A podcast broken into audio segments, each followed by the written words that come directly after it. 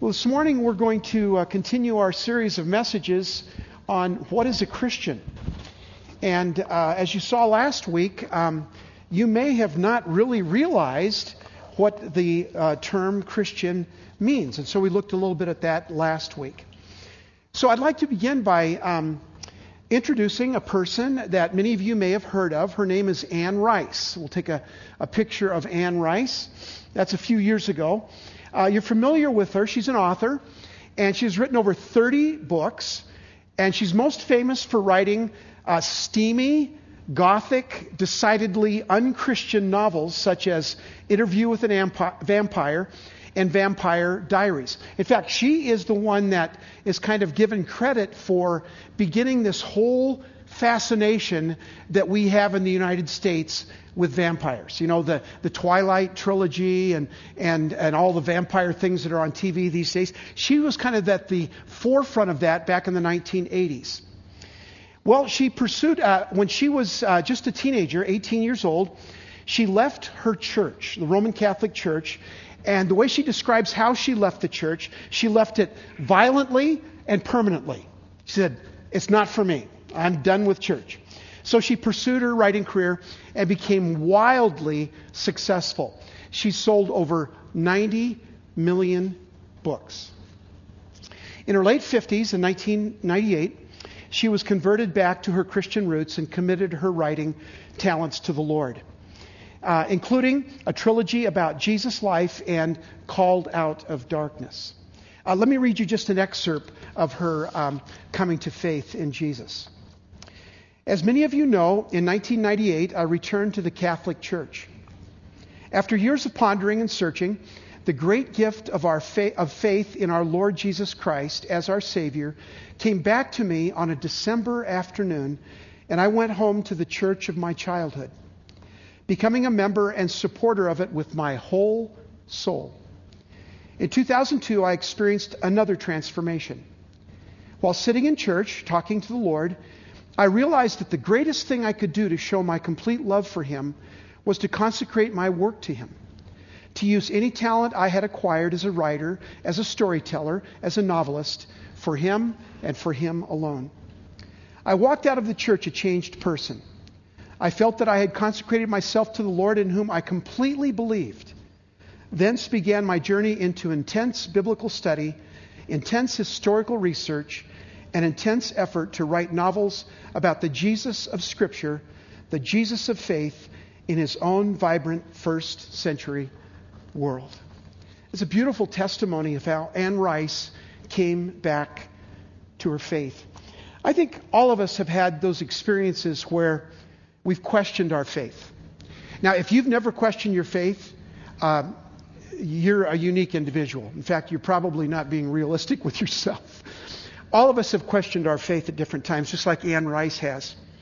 So I remember when I was 18, I grew up in a very uh, legalistic fundamentalist church. Um, and uh, when I went to college, um, I was I was a very young uh, young person starting college. I was just 17 years old, and um, I had a biology class, freshman biology, right?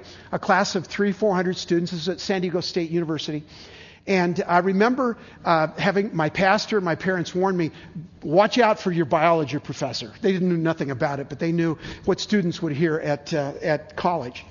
So, uh, sure enough, that first day, biology professor said, Well, I want to tell you, students, now that um, we're going to talk a lot about evolution. Now, I grew up believing that you know, Charles Darwin was the Antichrist.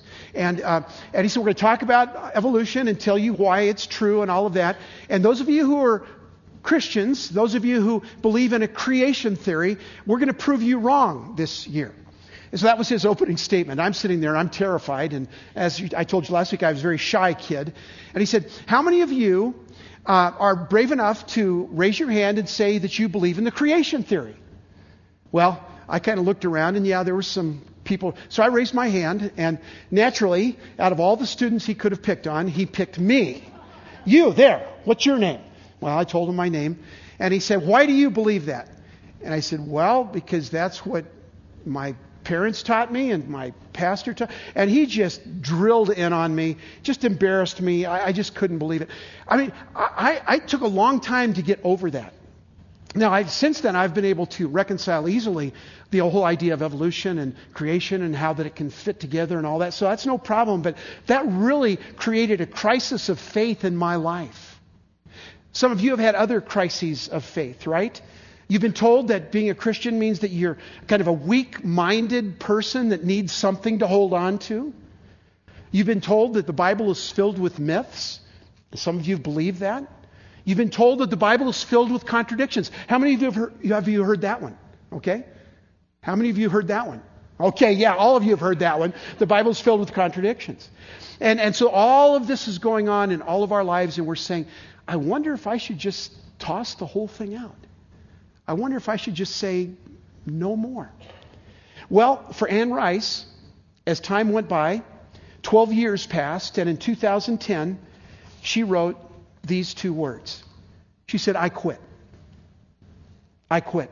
And here's what she said For those who care, and I understand if you don't, today I quit being a Christian. I'm out. I remain committed to Christ as always, but not being a Christian or being part of Christianity. It's simply impossible for me to belong to this, and this is what she says, to belong to this quarrelsome, hostile, disputatious, and deservedly infamous group. For 10 years I've tried. I've failed. I'm an outsider. I'm an outsider. My conscience will allow me nothing else. She says, I love, I love Jesus. I just don't like Christians. These disputatious, hostile people. She writes further, where it, um, I'm, I'm trying to pick. Oh, here we go. She writes further Following Christ does not mean following his followers. Christ is infinitely more important than Christianity and always will be, no matter what Christianity is, has been, or might become. And then she adds in another interview My commitment to Christ remains at the heart and center of my life. Transformation in Him is radical and ongoing. I feel now that I am called to be an outsider for Him, to step away from the words of Christian and Christianity. It is something my conscience demands of me.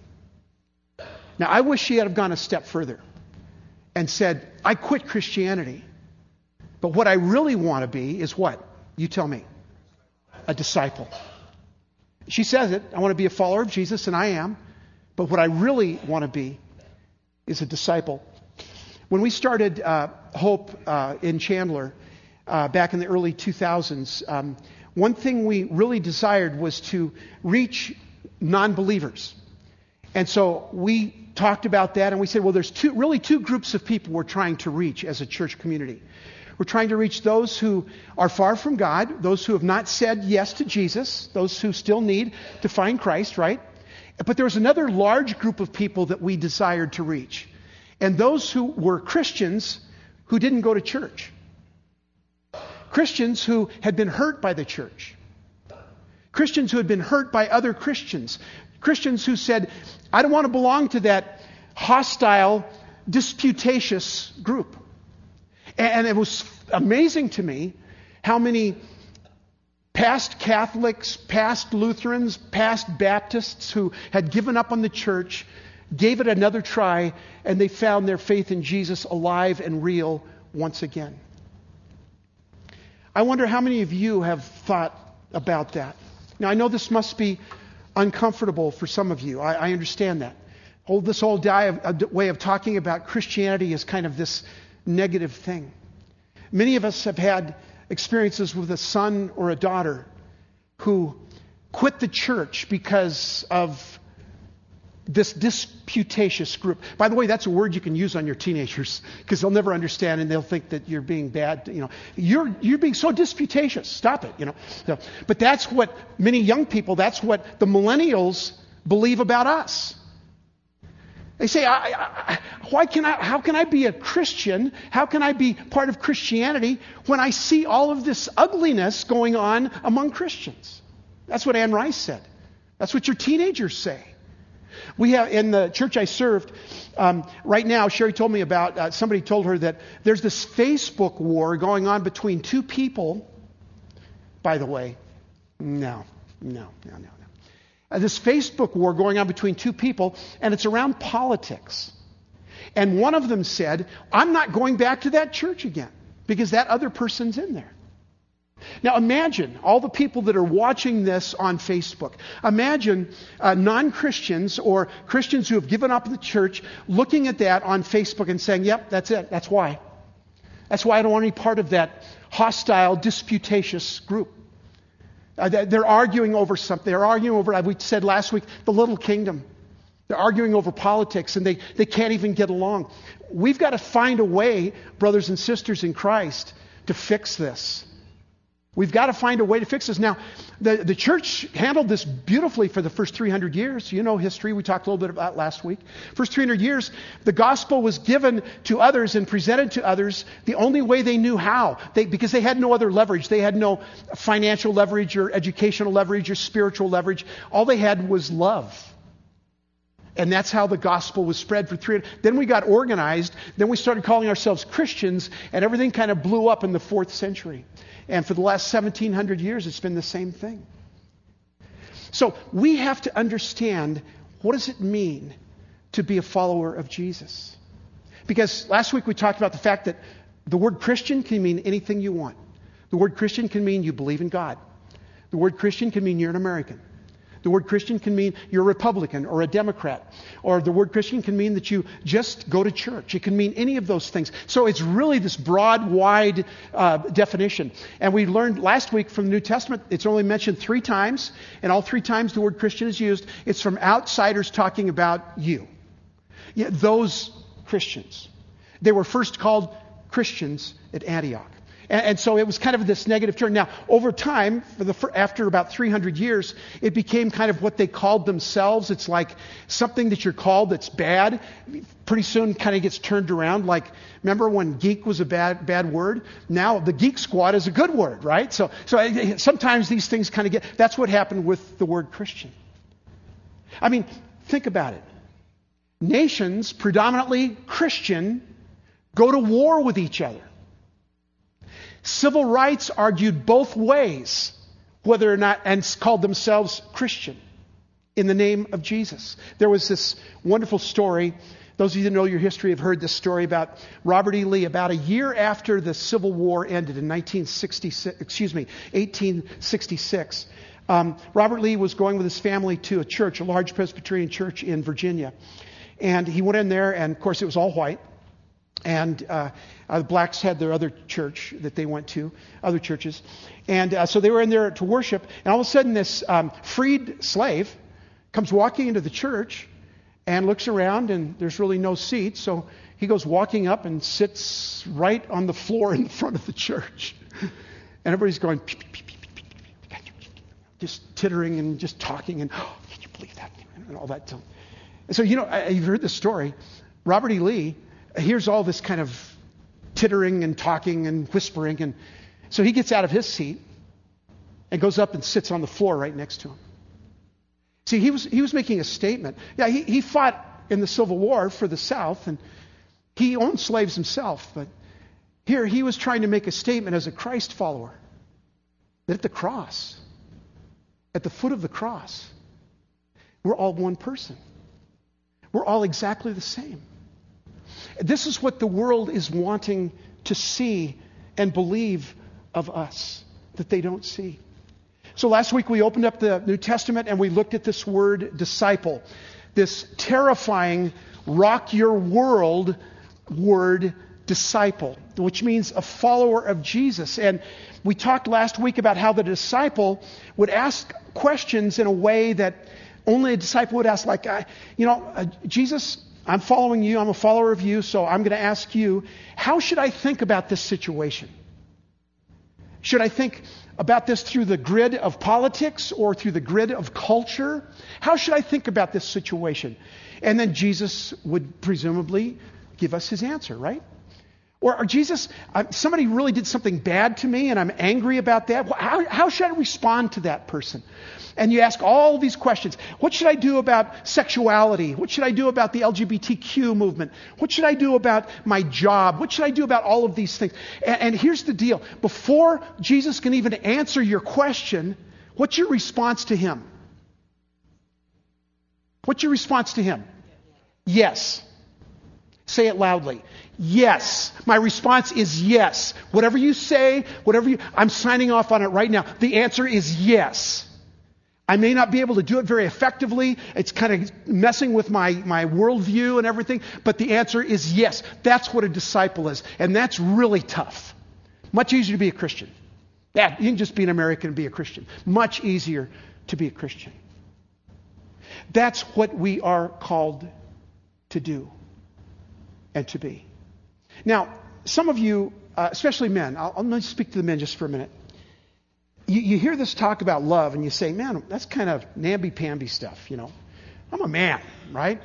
And I go to work every day and I go to the gym and I play sports and I, well, I don't play sports, but I watch sports and, you know, and you're just going, I'm a man, you know, and that other stuff seems effeminate.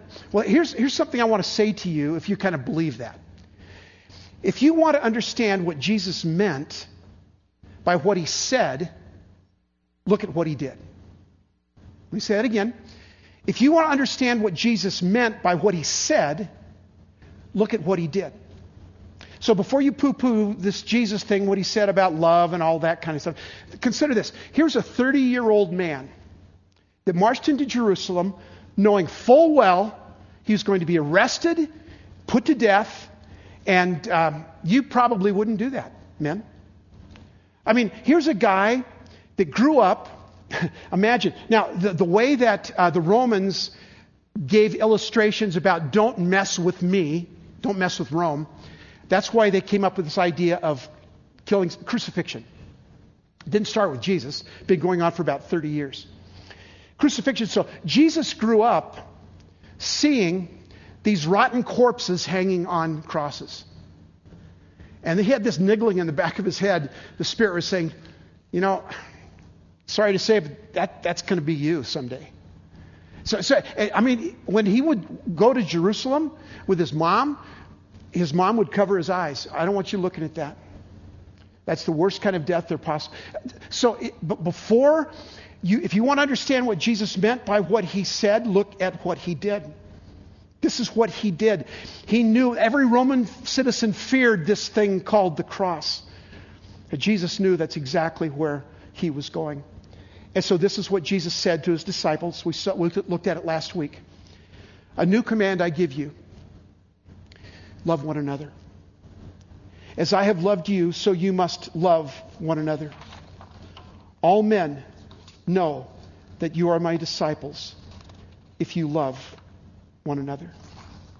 There's something remarkable about that statement. And we talked about this last week that it's not a matter of just loving each other here in the body of Christ. That's what he was talking about with his disciples. But it's loving each other the way that Jesus loved us. See, it's easy to say, I love tacos, right? Or I love football. You know, so you can use the word love in any way. We're, we're talking about a different kind of, we're talking about the way Jesus loved you. And Jesus loved you by going to one of those Roman crosses and shedding his blood so that your life could be saved, so that you could experience the forgiveness and love of the Savior and spend eternity with him. That's what love is. It's not, I really like something. That's what love is. That's what Jesus showed. So let's talk about this, this man who wrote this word, John. So 55 years after Jesus said these words to the disciples, he gave us the Gospel of John.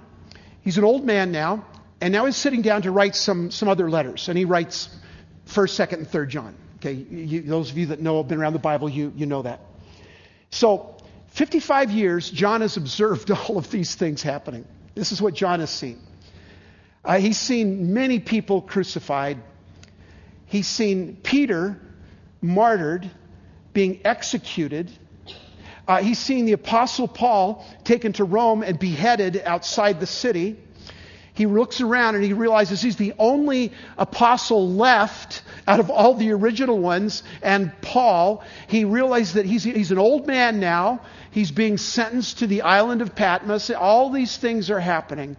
And uh, he's looking back on his life and saying, Man, what I have seen. I've loved to be an old man, but uh, God must have preserved me so, for some reason.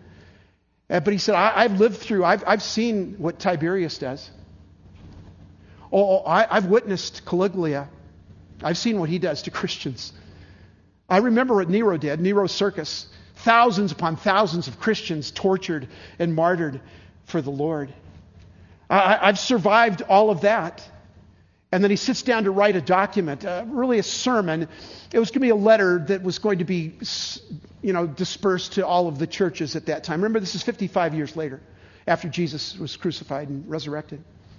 And so, John, now with all that in his mind, he's seen all this horrible stuff, all of the disciples, you know, all this stuff happening. You'd think he would be like Anne Rice and say, I quit. Man, I'm out.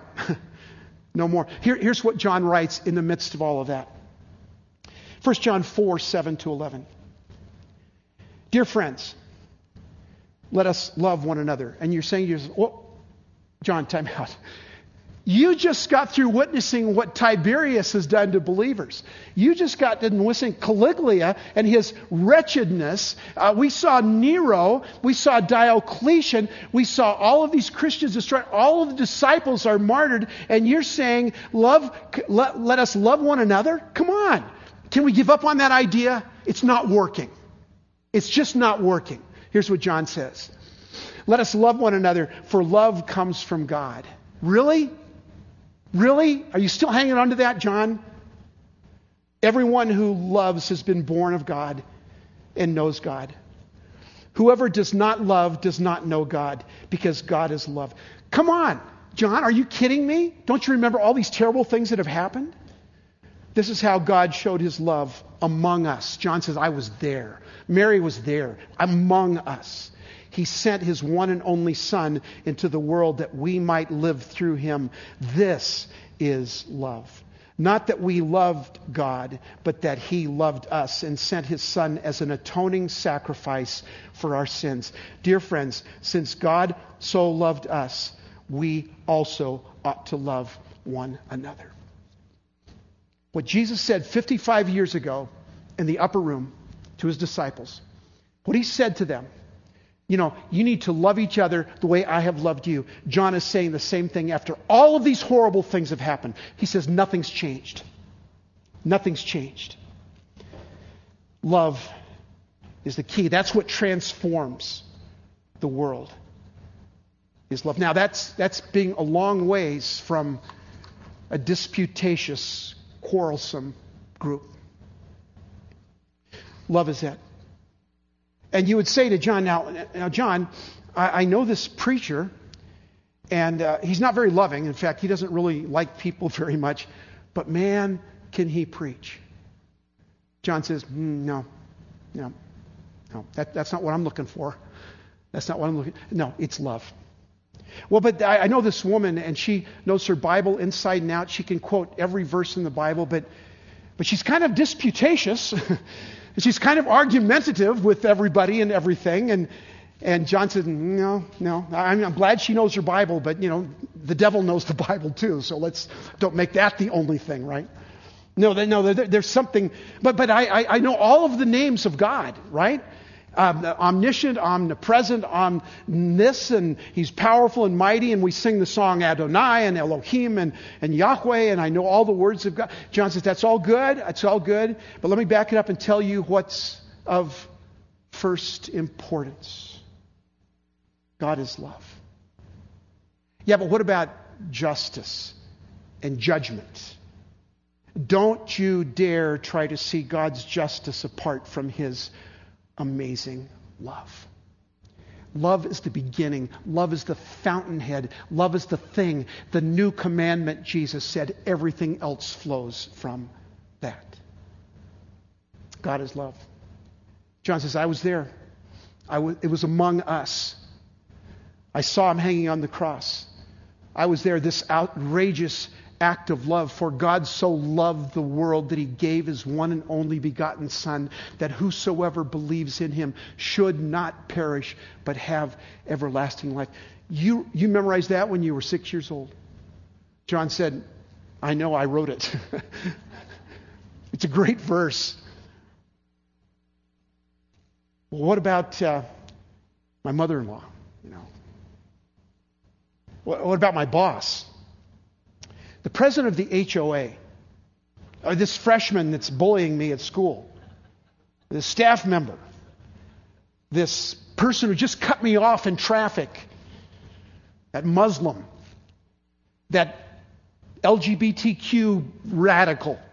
What about them? John said, Listen, you forget, I was there. I saw all of the horrible things. It hasn't changed the message of Jesus, and it hasn't changed my message. You've got to love each other as Jesus has loved you. Now, in, in, that verse, he talks in verse 11, he says, We ought to love. Let me give you a little word about that word ought from the original language. It's a debtor's term, and it indicates a debt of love. And so there's this debt debtor relationship that we have with every other person around us, beginning with the body of Christ and extending to the world.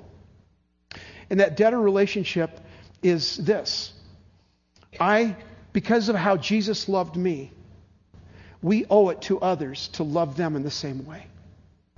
Ought. We owe it to them to love them in the way that Jesus loved me. How else will they know? How else will they know? Will they know by Christianity? Because Christianity is defined by the Crusades and all kinds of horrible things. We couldn't figure out during the Civil War which side we were on. We couldn't figure out whether slavery was right or wrong. I mean, uh, you know, you know, we broke away from Great Britain, but the one thing they did really well is they got that slavery thing right a full generation before we ever messed with it because of economics, of course, right? There is something about that debt of love to others. We had a, um, I got an email a couple years ago from a girl named Arlene Hudson. She was in my youth group way back before I went to seminary in 1972. So she was a teenager in my youth group, and she got in touch with me uh, and emailed me, and she told me that she's now a grandma. How'd that happen? She was in my youth group, and now she's a grandma? Come on, that's not fair. And she reminded me of some of the things that were happening in our youth ministry in those days, and from 72 to 74 before I went to seminary. And I remember those days so beautifully. Um, the church didn't quite know how to handle the 70s, you know, just like we didn't know how to handle the 60s, just like we don't know how to handle 2018, right? And, and these kids with no shoes and long hair and really talked funny. I mean, I lived in San Diego. See, there's a surfer dudes. And, and, and all of these weird kids coming into our church, you know, Where's the suit and tie? Where's the wingtips? You know, and all of these kids coming. And I remember we had to have these Bible studies, and our kids were so fired up about Jesus. They would bring their friends from school, and we met in the basement because that's where you put teenagers, so nobody else will see them. And and and and and you guys have your room over there. And and and so we we we, we had 50 kids in there, and we were studying the Gospel of Matthew. Remember studying Matthew, and and halfway through, uh, one of the teenagers say, Hey, my friend Jim here, he doesn't know Jesus. And he, and he wants to know Jesus right now. So we'd stop and we'd pray for him. And, and what we found, what we discovered was something pretty radical. And is that the, all these kids were drawn into Jesus because they were loved by somebody. They were loved by another teenager. They were loved by one of these buttoned down um, adults that could see beyond the long hair and the bare feet and see a kid who wanted to give his life to Jesus. That's what we're talking about. Not categorizing people, not seeing people groups. Oh, I can't be one of those. I don't want to be one of them. We've got to get away from that and we start loving people how? The way Jesus loved you. We're not supposed to be that quarreling, hostile, disputatious, and deservedly infamous group. Now, we need this to go away. We need to be eradicated. We need to become disciples. We need to love one another. I don't want to say I quit because I will never quit. But I will agree with Anne Rice on this. I am a disciple of Jesus Christ. And I will do whatever it takes to follow him. And it won't be about my politics, and it won't be about the culture, and it won't be about another generation that told me I needed to behave a certain way. I want to be a follower of Jesus. Albert Camus, the late great French infidel, wrote these words I would be a follower of Jesus if it weren't for the leprous body he drags behind him. That's the church. Last week, I gave you a challenge for a few days, and that challenge was to live out this idea that we are to love our children, our parents, our aunts and uncles, our neighbors, the people we go to school with, the people we work with. We are to love them the same way that Jesus has loved us. This morning, I want to offer you, I want to issue to you a three month challenge. For three months, I want you to live like that. Now, some of you are going to go home and say, That's dumb, I'm not going to do that. And that's okay. Uh, be a Christian. I, that's, that's your choice. But I'm talking about being a disciple. For three months, if you make a commitment that you will love other people, regardless of the color of their skin, or their political view, or where they live, or how they look, or how they behave, that you will love them the way that Jesus loved you. And if you do, you will find that the world in Oro Valley will peek over the side of this church and say, I don't know about this Christianity stuff, and I don't know about religion, and I don't know much about this particular church, but I want what they have. I, I, I don't know if I want to become one, but I want my son to marry one. I don't know if I, I, I can live like that, but I want my partner in business to be like that. And they look at us and they say, they will know we are Christians by our love. John would say, You give up your leverage in society, you give up your voice and influence when you settled for anything instead of love. This week, I challenge you to love one another as Jesus has loved you. Not just this week, but for three months. And in a moment when we start taking our communion, I want to give you an opportunity to really to meditate on this idea. And don't do this just uh, casually. Don't say, okay, yeah, I'll, I'll do that for three months. Because we're talking about a radical change in some of your lives. You can't be disputatious for three months. You can have your own opinions, of course. You can say them with respect, but you can no longer be disputatious. Because that's what the world sees in us all the time. They don't want to see that anymore. They're tired of it. They're saying, I quit, I'm out. God wants us to love each other as He has loved us. Would you bow your heads with me, please? Father, as we come to the table this morning, we come with this whole sense of, man, what do I do with this kind of message from John? In 1 John 4, I my mind is swimming. I mean, he saw all the terrible things, things that you are un, unimaginable, things that were done to Christians, and, and he still came out of that saying that we're to love each other as you loved us. Lord, how do we do that? Lord, I, the next two weeks we're going to be talking about specifically how we do that. And I pray that this congregation, let me just pray for each individual, Father, each individual would decide in their heart right now whether or not they want to try this. Because is not going to be easy uh, to, to, to love others the same way that Jesus has loved me. Father, may that be our prayer this morning. I pray this in Jesus' name. Amen.